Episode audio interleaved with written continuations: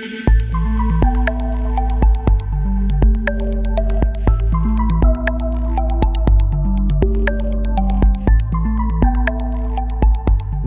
is the Oncozine Brief with Peter Hofland.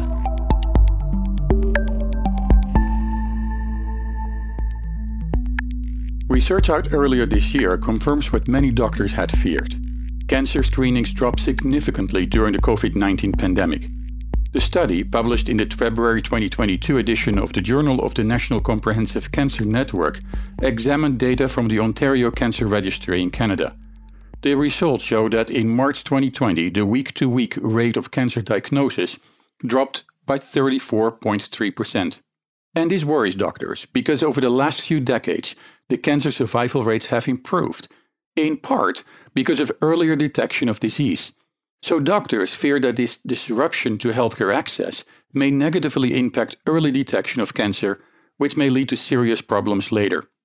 Another aspect that worries doctors is that delayed diagnosis and treatments means that in some cases, a patient's diagnosis may not be brought to light until stages 3 or 4, when cancer is more difficult to treat. Based on the available data, some experts predict a spike in new cancer diagnosis later this year and in 2023. The main reason, they believe, is pandemic related, including lockdowns and fears of the coronavirus, which caused COVID 19. In addition to early diagnosis, the pandemic also stalled, delayed, or cancelled clinical trials. Based on some estimates, this impacted as many as 60% of all oncology clinical trials and biological therapies in the United States. So, the big question is what are the real implications of stalling or cancelling these clinical trials? In some cases, postponing clinical trials means that progress and the development of novel therapeutics is brought to a halt. And this, in turn, may be extremely detrimental for cancer patients' quality of life. I'm Peter Hofland, and this is the Oncozine Brief. The Oncozine Brief is developed in collaboration with our online journal, Oncozine, at oncozine.com, where you can find additional information and the latest news about cancer, cancer diagnosis and treatment, and cancer prevention. For information on how to support this program, visit our website at oncozine.com. And if you're living in the United States and want to receive our newsletter, text the word cancer, C A N C E R, to 66866. And we will make sure that you'll receive our newsletter, which includes an overview of the latest news in oncology and hematology. In this episode of the Oncozine Brief, I'm talking with Mary Lamont. Mary is the General Manager and Chief Executive Officer of Inteliquet, a company that strives to match patients to clinical trials accurately and promptly. Or, in other words, the company ensures that physicians and their patients have access to the latest and the best clinical trials using decision making technology developed by the company. In turn, the same technology helps reduce the administrative burden for research centers.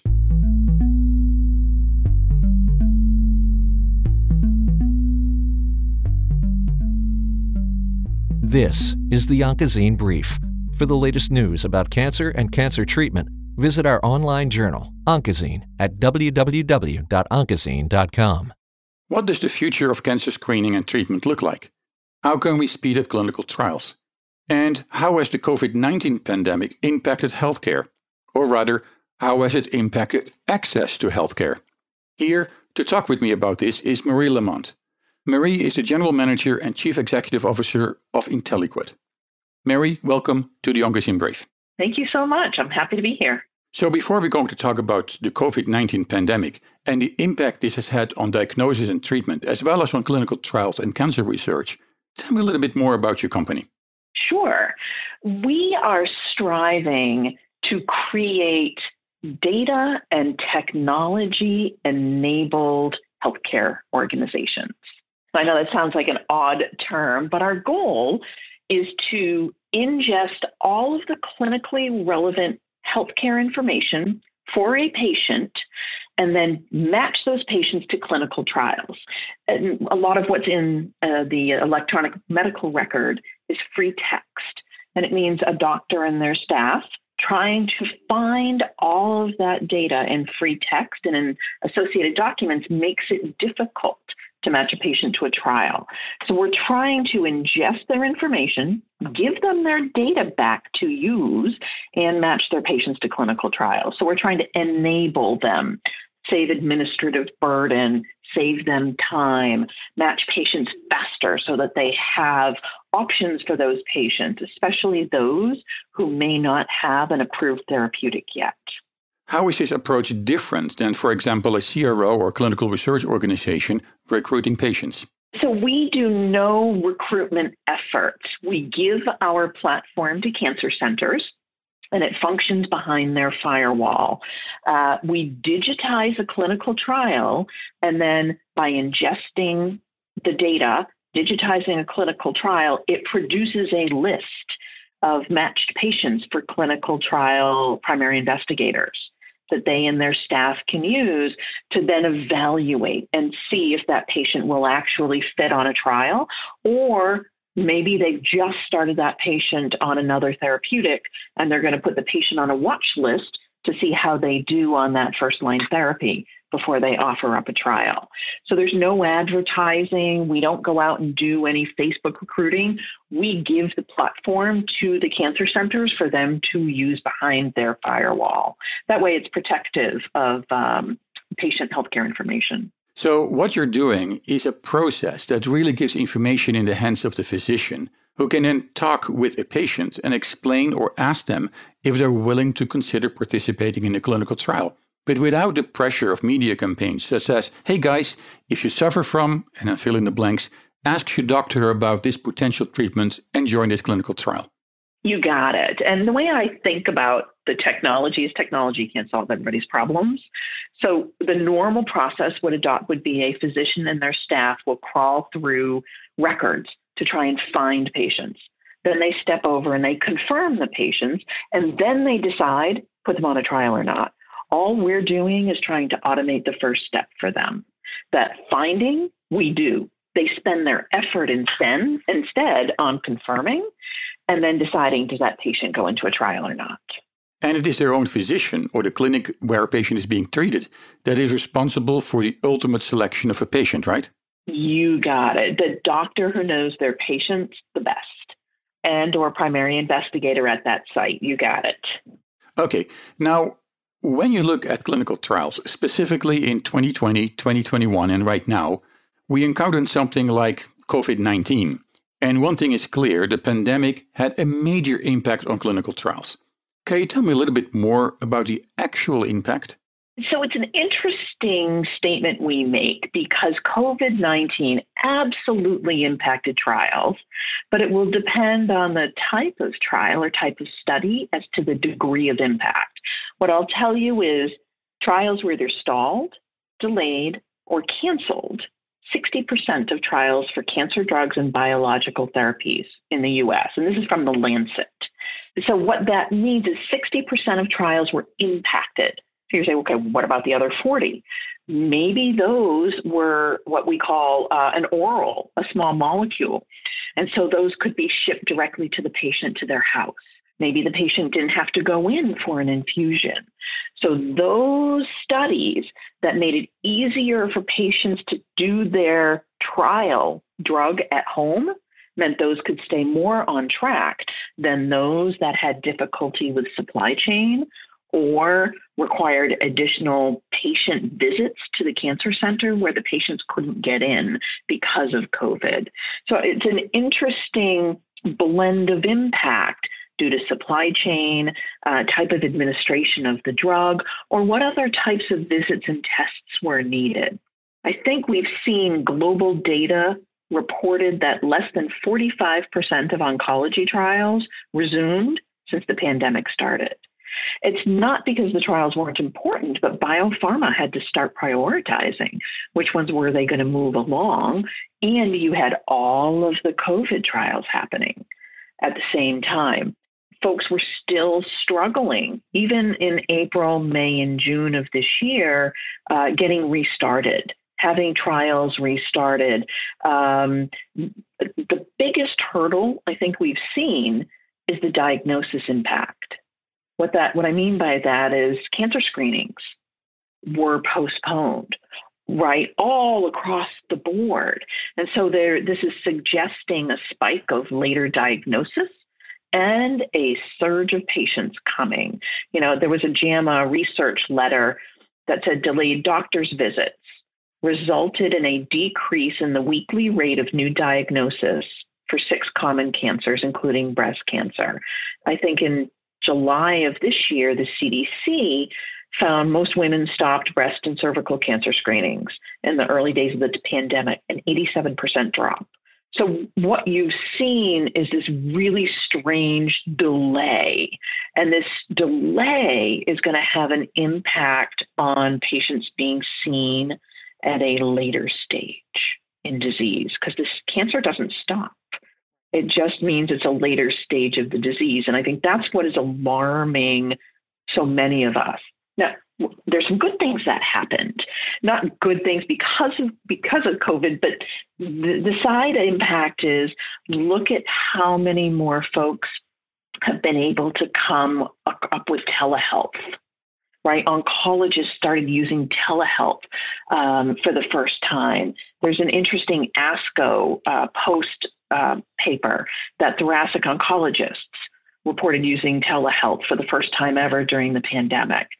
So we're seeing some progress, not just delays.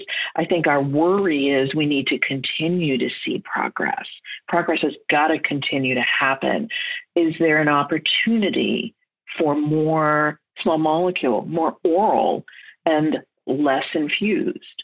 Because if there were anything, another pandemic, people who are on oral are more likely to be able to get their drugs than have to go into an infusion center and be infused for a couple of hours. So we're we're hoping things like that are improving uh, the treatment paradigm for patients. So there's a downside and an upside to everything, right? Let's take a short break, and then we're back with Marie Lamont, the Chief Executive Officer of Inteliquet.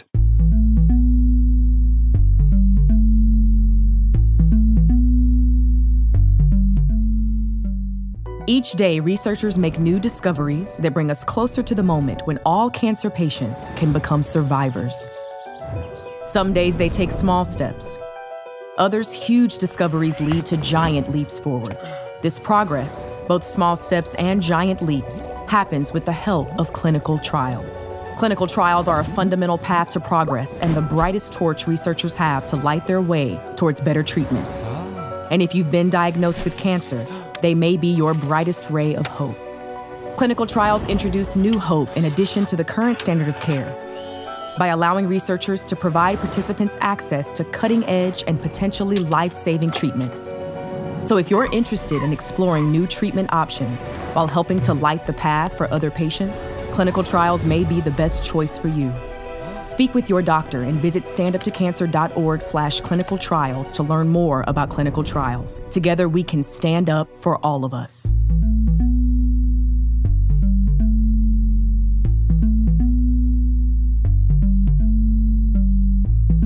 This is the Oncozine Brief with Peter Hofland.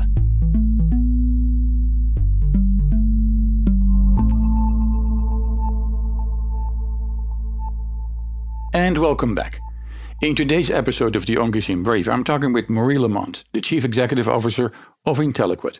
In this episode of the Oncozine Brief, we talk about the COVID 19 pandemic and how the pandemic has stalled, delayed, or cancelled as many as 60% of the clinical trials for cancer drugs and biological therapies in the United States. What does that mean for new drugs and cancer therapies? We also talk about technology, including telehealth, that is designed to help patients and reduce the administrative burden for community based cancer centers. I'm Peter Hofland, and this is the Oncozine Brief. Sure, now, when you talk about clinical centers, oral medication, and telehealth, there are a few questions that come to mind. While telehealth may be a great solution, there are also a lot of, I think, logistical handicaps which have not yet been solved.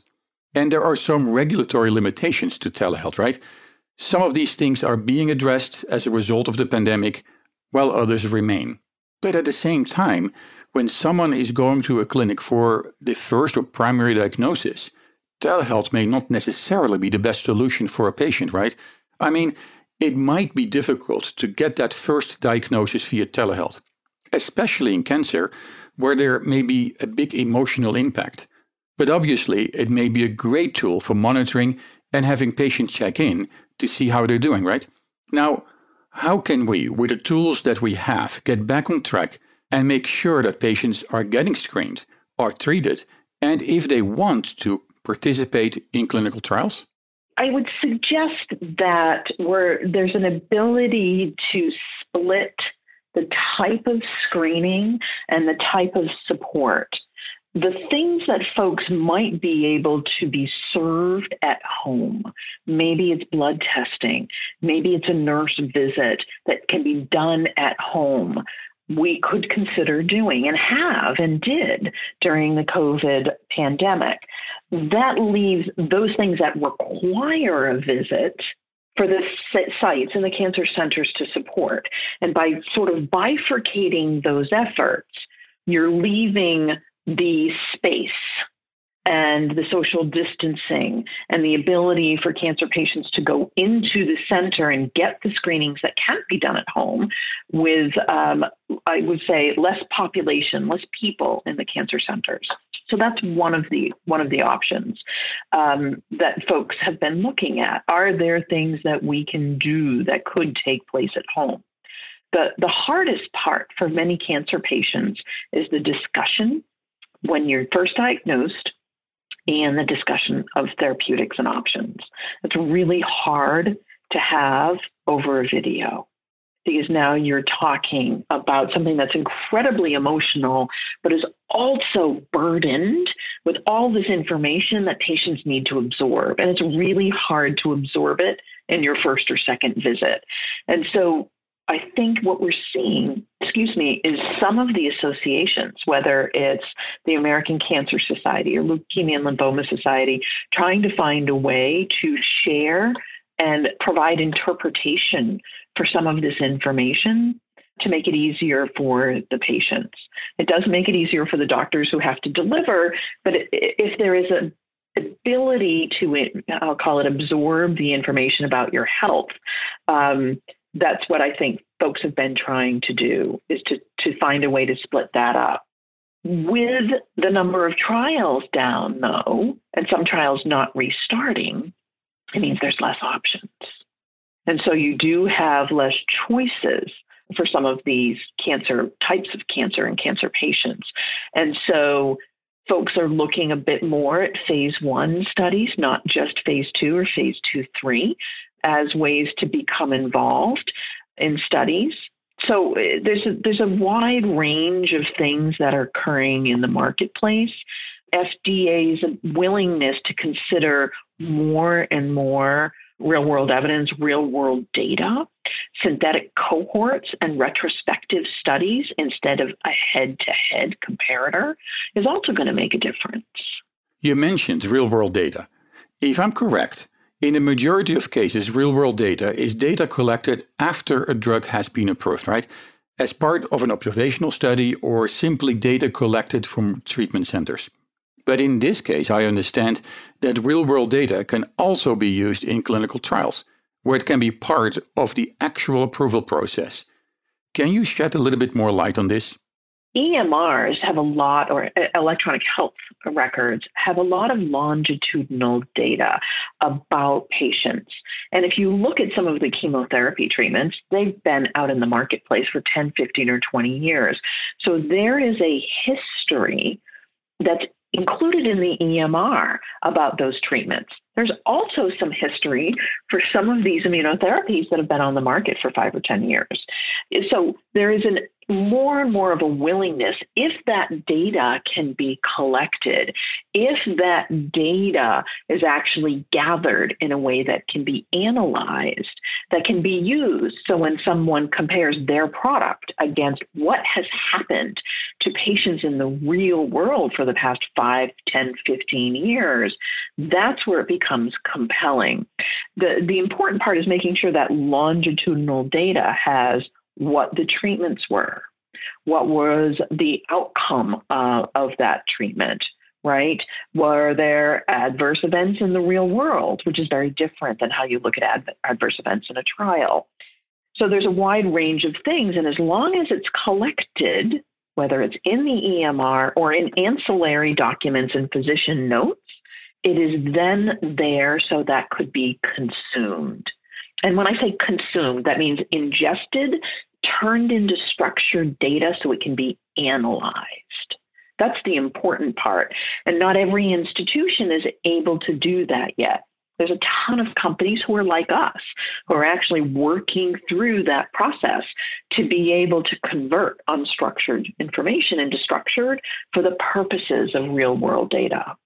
But you need good data and longitudinal data to allow for that use and reuse uh, of the information for retrospective studies.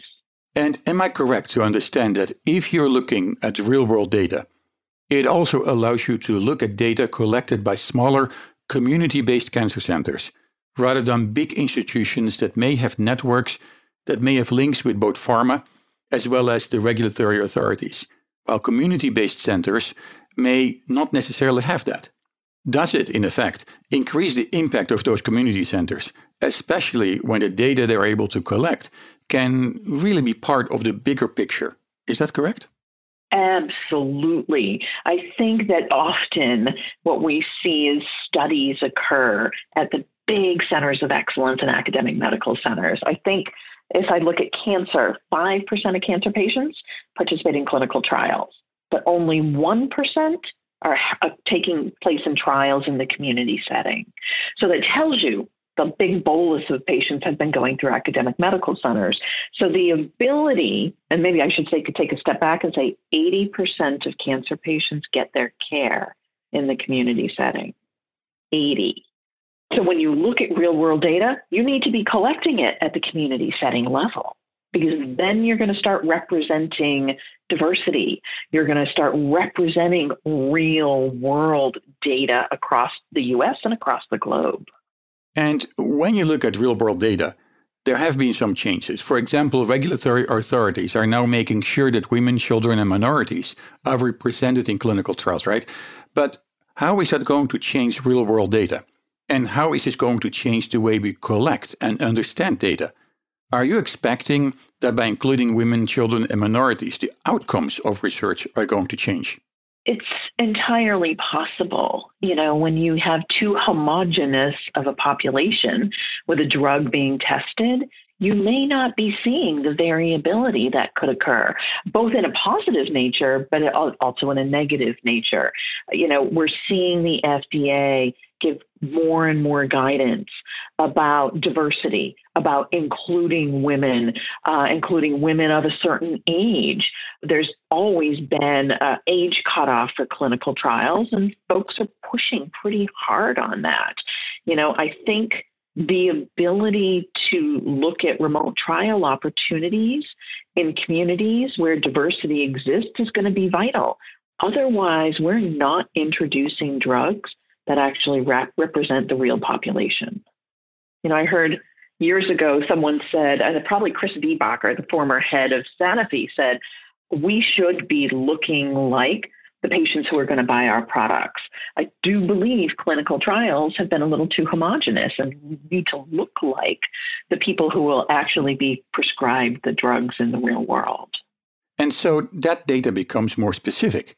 It is no longer focusing on one demographic or one particular gender or a particular population group, but it is data that is collected from everyone, right? Mm-hmm. And so I think with real world, you get that. When you look at the real world treatment space, you start to look at everyone who's been prescribed the drug. So it's less of a homogenized population to look at that real world trending. Let's take a break. If you're just joining us, in this episode of the Oncozine Brief, I'm talking with Marie Lamont, the Chief Executive Officer of Inteliquet. We talk about the COVID 19 pandemic and how the pandemic has stalled, delayed, or cancelled as many as 60% of the clinical trials for cancer drugs and biological therapies in the United States, and what that means for the development of new drugs and therapies, the future of cancer treatment, and the quality of life of cancer patients. We also talk about the results of a recent study confirming what doctors fear most a spike in the number of cancer diagnoses, especially of cancer at a later stage, which is more difficult to treat. I'm Peter Hofland, and this is The Oncozine Brief.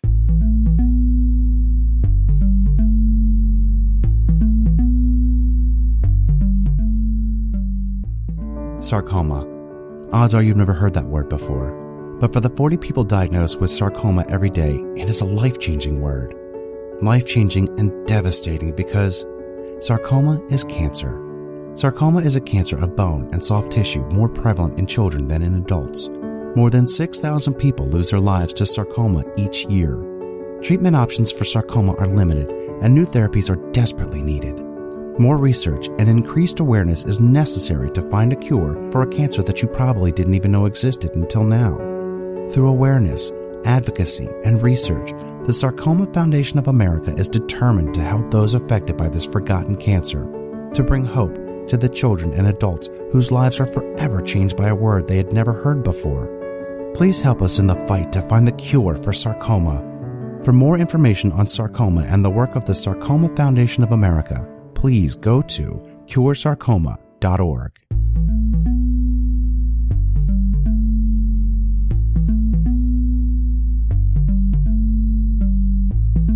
This is the Oncozine Brief with Peter Hofland.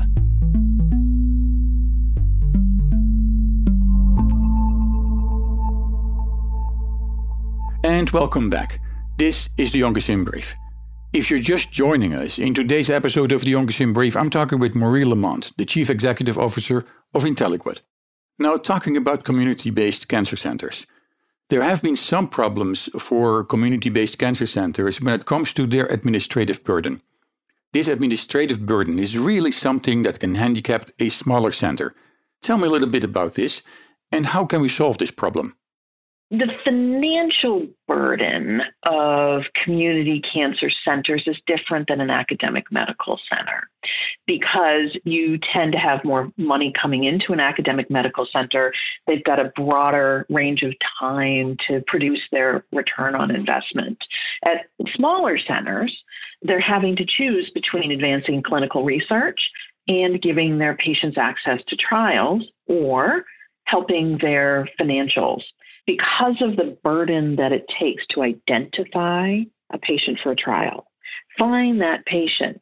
It takes them a long time and it's a costly because it's a manual exercise for their staff. So if there is a way to help them analyze their data better, make decisions better, get patients identified faster, that will help them because patient reimbursement is how they stay afloat. So anything you can do to give them a smart data driven approach gives them a good foundation for growth. We tend to use um, what's called the feasibility questionnaire. Every cancer center has to fill out a feasibility questionnaire for a clinical trial, regardless of the clinical trial, even if it's one that's an investigator initiated trial. But these feasibility questionnaires take a long time to complete. Usually, it's going to take 30 minutes to an hour for every questionnaire.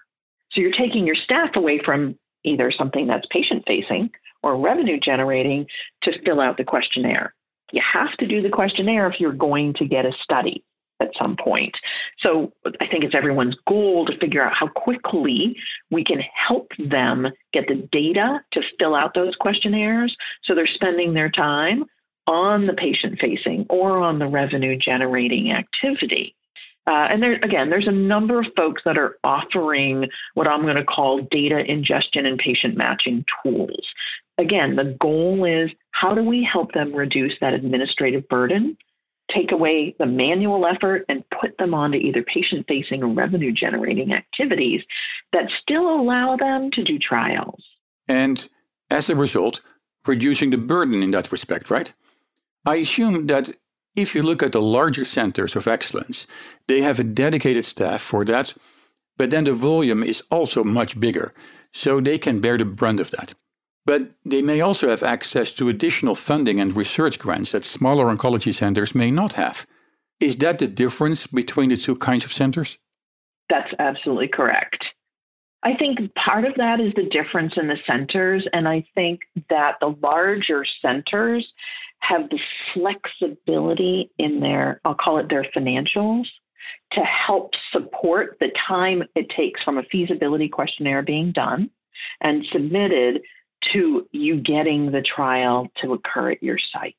They have the flexibility to support that window where the effort takes place until a patient is enrolled in a trial.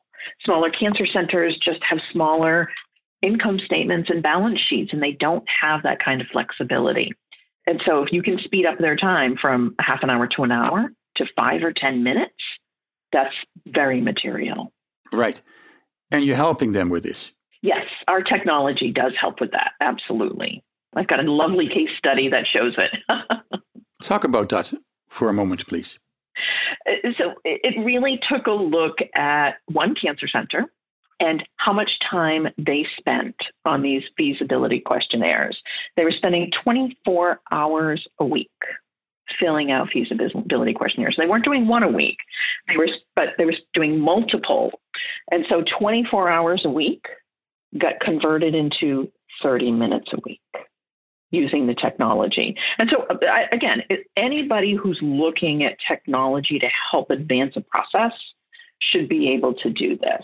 And there's a number of companies out there that are actually doing this kind of work.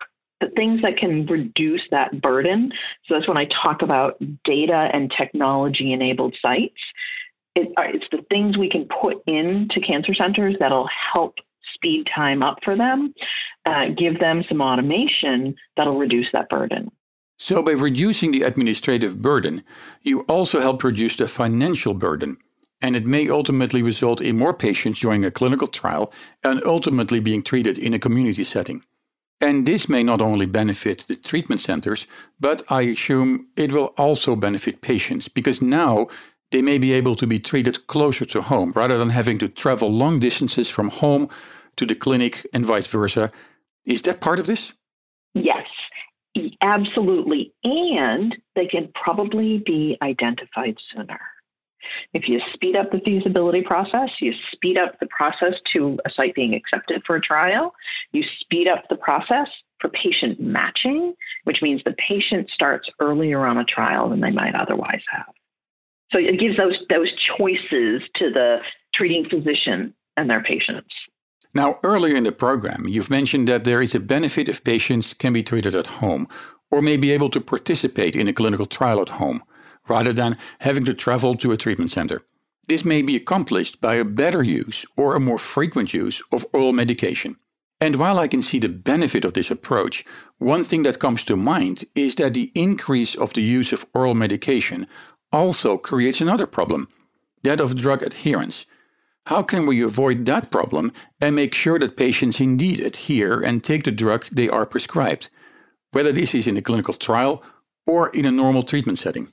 You know, I, am a big fan of patient mediated devices, whether it's an app or you can use your Apple Watch or uh, other tools to help keep track because you're spot on. Adherence is one of the biggest challenges, not just in a clinical trial, but in actual uh, treatment of FDA or EMA approved therapeutics.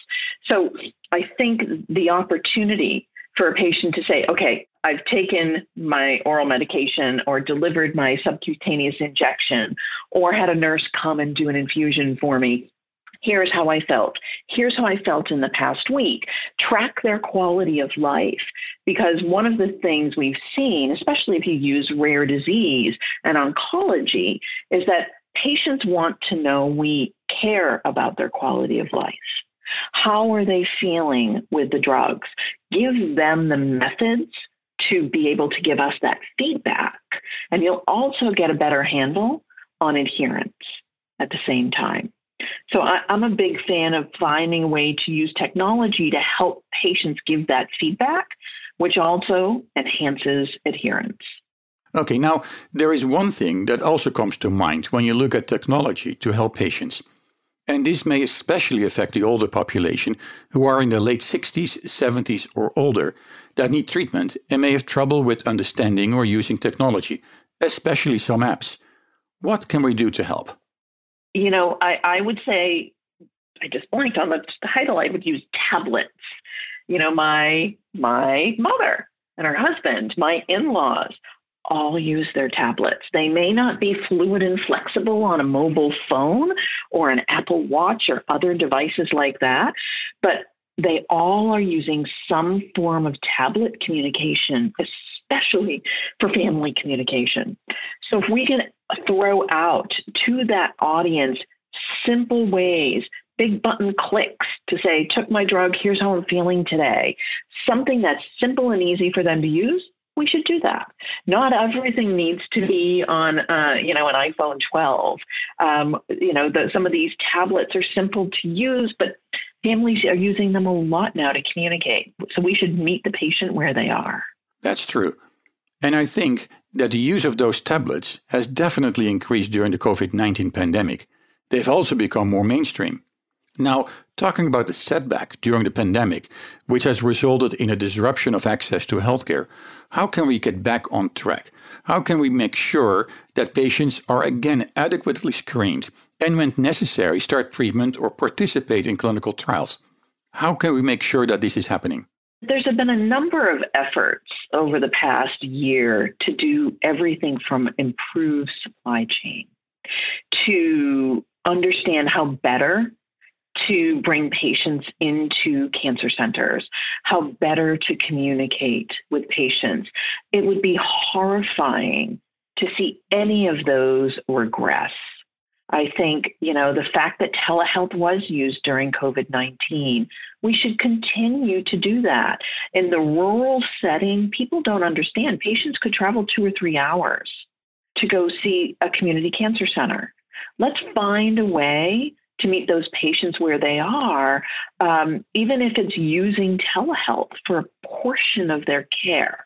And it's not an FDA issue necessarily, it's also the payer environment.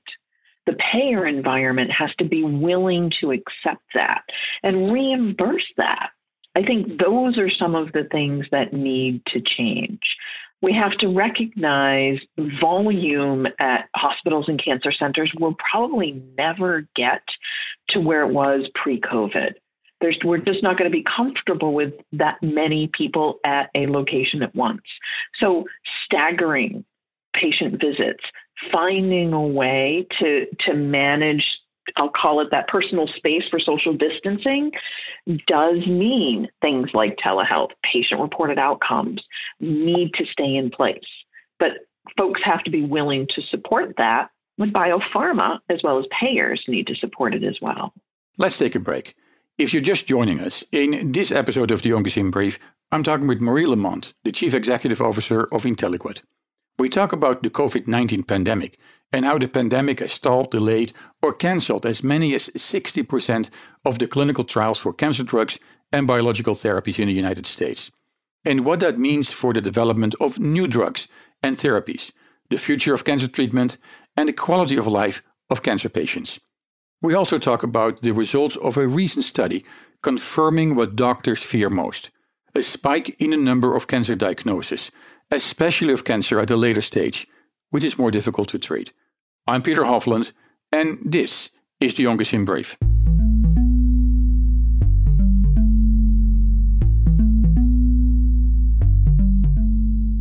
Hi, I'm Paul Schmidt, one of the many voices of the Oncozine Brief. Help us by making your message heard in our program and online in Oncozine at www.oncozine.com.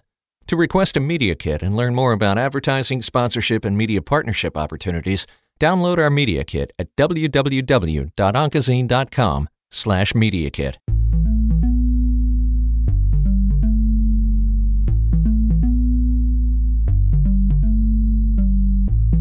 This is the Oncozine Brief with Peter Hofland.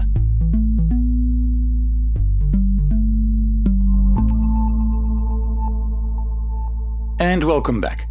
In today's episode of the Oncozine Brief, I'm talking with Marie Lamont, the Chief Executive Officer of Inteliquet. In this episode of the Oncozine Brief, we talk about the COVID 19 pandemic and how the pandemic has stalled, delayed, or cancelled as many as 60% of the clinical trials for cancer drugs and biological therapies in the United States. What does that mean for new drugs and cancer therapies? We also talk about technology, including telehealth, that is designed to help patients and reduce the administrative burden for community based cancer centers. I'm Peter Hofland, and this is the Oncozine Brief. Now, one of the things that you just mentioned is that people and patients living in a rural setting may truly benefit from telehealth and similar tools.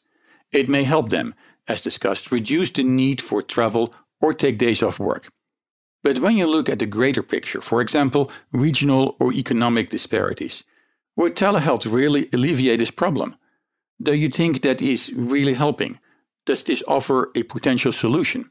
I think it could help them because it may save them from having to take a day off from work and lose their income to go into a cancer center. So if there's a way to structure visits in, in a slightly different way, so a portion is done telehealth and a portion in person, I think we should. The same way doing that might also help with diversity in studies. So I think the study impact is the same as a, a cancer patient getting regular uh, treatment, not just study treatment, should be able to do the same. Now I'm going to suggest that the smart devices, the Apple Watches and stuff, those may not get into the real, real rural and economically disadvantaged communities. But if somebody's got a simple phone or a tablet, that should help. I'd suggest that we also consider how do we invest increasing trials at some of those rural and economically disadvantaged centers and maybe even consider how do we subsidize them for a year or two to make sure we engender that diversity in studies. Now, that's not necessarily a popular opinion, um, but if that's what it takes to create some of that diversity, we should be thinking about it. But we've got to do it very broadly because it cannot appear as though we are experimenting on one population and not another. It needs to be very fair and open and transparent the minute you decide to consider something like that. If I can sum this up in very simple terms, the COVID 19 pandemic has been absolutely devastating and has a real big negative impact on access to healthcare, on communities, and on virtually everything else. It also has forced us to look at technology and new tools to do better. And maybe some of those tools can be used in the future, not only in developing new drug therapies, but also in the mainstream, in the clinic, and in providing the right kind of care for patients. Would that be a fair assessment? That is an absolutely fair statement, and that's a beautiful summary. I wish I had thought of that. so, at the end of our show, Last year, 2021, was actually a very special year because in 2021 we celebrated that it was 50 years since the signing of the National Cancer Act. So when you look at the accomplishments made over the last 50 years, there has been a lot of change, a lot of progress in the way cancer is being diagnosed, the way cancer is being treated, simple the way we talk about cancer. So from where you are, how are we doing? And where do you think we're going? Uh, when you look at things, for example, novel treatment options, precision medicine, personalized medicine, and more. I look at what has happened even in the past 20 or 25 years and say, holy mackerel, the evolution of looking at the whole genome and molecular data points and biomarkers I mean we are getting so much closer to personalized medicine. Targeted therapeutics and immunotherapies are really out there in the commercial space today impacting patients. So I sit back and I say, what could we see in the next 5, 10, 15, 20 years, right? AI, real world data aggregation, other technologies in cancer research for clinicians or researchers will help them better understand the disease. Um, if we as a society could find a way to push forward actually on genetic testing to happen earlier in the cancer patient's cycle That'd be super important because it's happening a little too late still. So if there's a way to ensure genetic testing is adopted more rapidly and earlier in a patient journey, that's going to help clinical research move that much faster. So I, I look at the progression towards where we are with precision, medicine and say, we can do so much more. We can do so much more for patients and for healthcare in general in, as the next steps. And, and, by no means do I mean the progress we've seen is bad. It's a beautiful thing. The the work that uh, NCI can do with the SEER database is magical, right? The work that NIH is doing is fantastic. I just take a look and I say a new focus on genetic testing, improving global data infrastructure, you know, easier platforms. Maybe patients who are outside of clinical research can be now be included. That's like sort of my my hope for the future. right. So looking back, we've accomplished a lot and we've gained a lot of knowledge. And now it's time that we use that knowledge and move on and accomplish even more to benefit patients. You got it. And there's so much knowledge. Yes. Marie Lamont, General Manager and Chief Executive Officer of Inteliquet. Thank you so much for joining us today. Thank you so much, and it was a pleasure talking to you. In this episode of the Oncozine Brief, I spoke with Marie Lamont, the Chief Executive Officer of Inteliquet. We spoke about how the COVID 19 pandemic stalled, delayed, or cancelled as many as 60% of the clinical trials for cancer drugs and biological therapies in the United States. We also spoke about the results of a recent study confirming what doctors fear most a spike in the number of cancer diagnoses, especially of cancer at a later stage, which is more difficult to treat. For more information about Inteliquet, go to the company's website at inteliquet.com. For us here at the Oncozine Brief, we want to thank you, our listeners, sponsors, and advertisers, for your ongoing support. Your support makes it possible that you can hear this program via PRX Public Radio Exchange and in the United Kingdom and mainland Europe via UK Health Radio. And you can also download our program via podcast and streaming media, including iTunes, Spotify, Audible, Stitcher, SoundCloud, and nearly anywhere you can find a podcast. For more information about supporting the Oncozine Brief, visit our website at oncozine.com. If you're living in the United States and want to receive our newsletter, text the word cancer to 66866. That is 66866. And we will make sure that you'll receive our newsletter, which includes an overview of the latest news in oncology and hematology. Thank you all, and thank you for listening. And join us again for our next episode. I'm Peter Hofland, and this is the Oncozine Brief.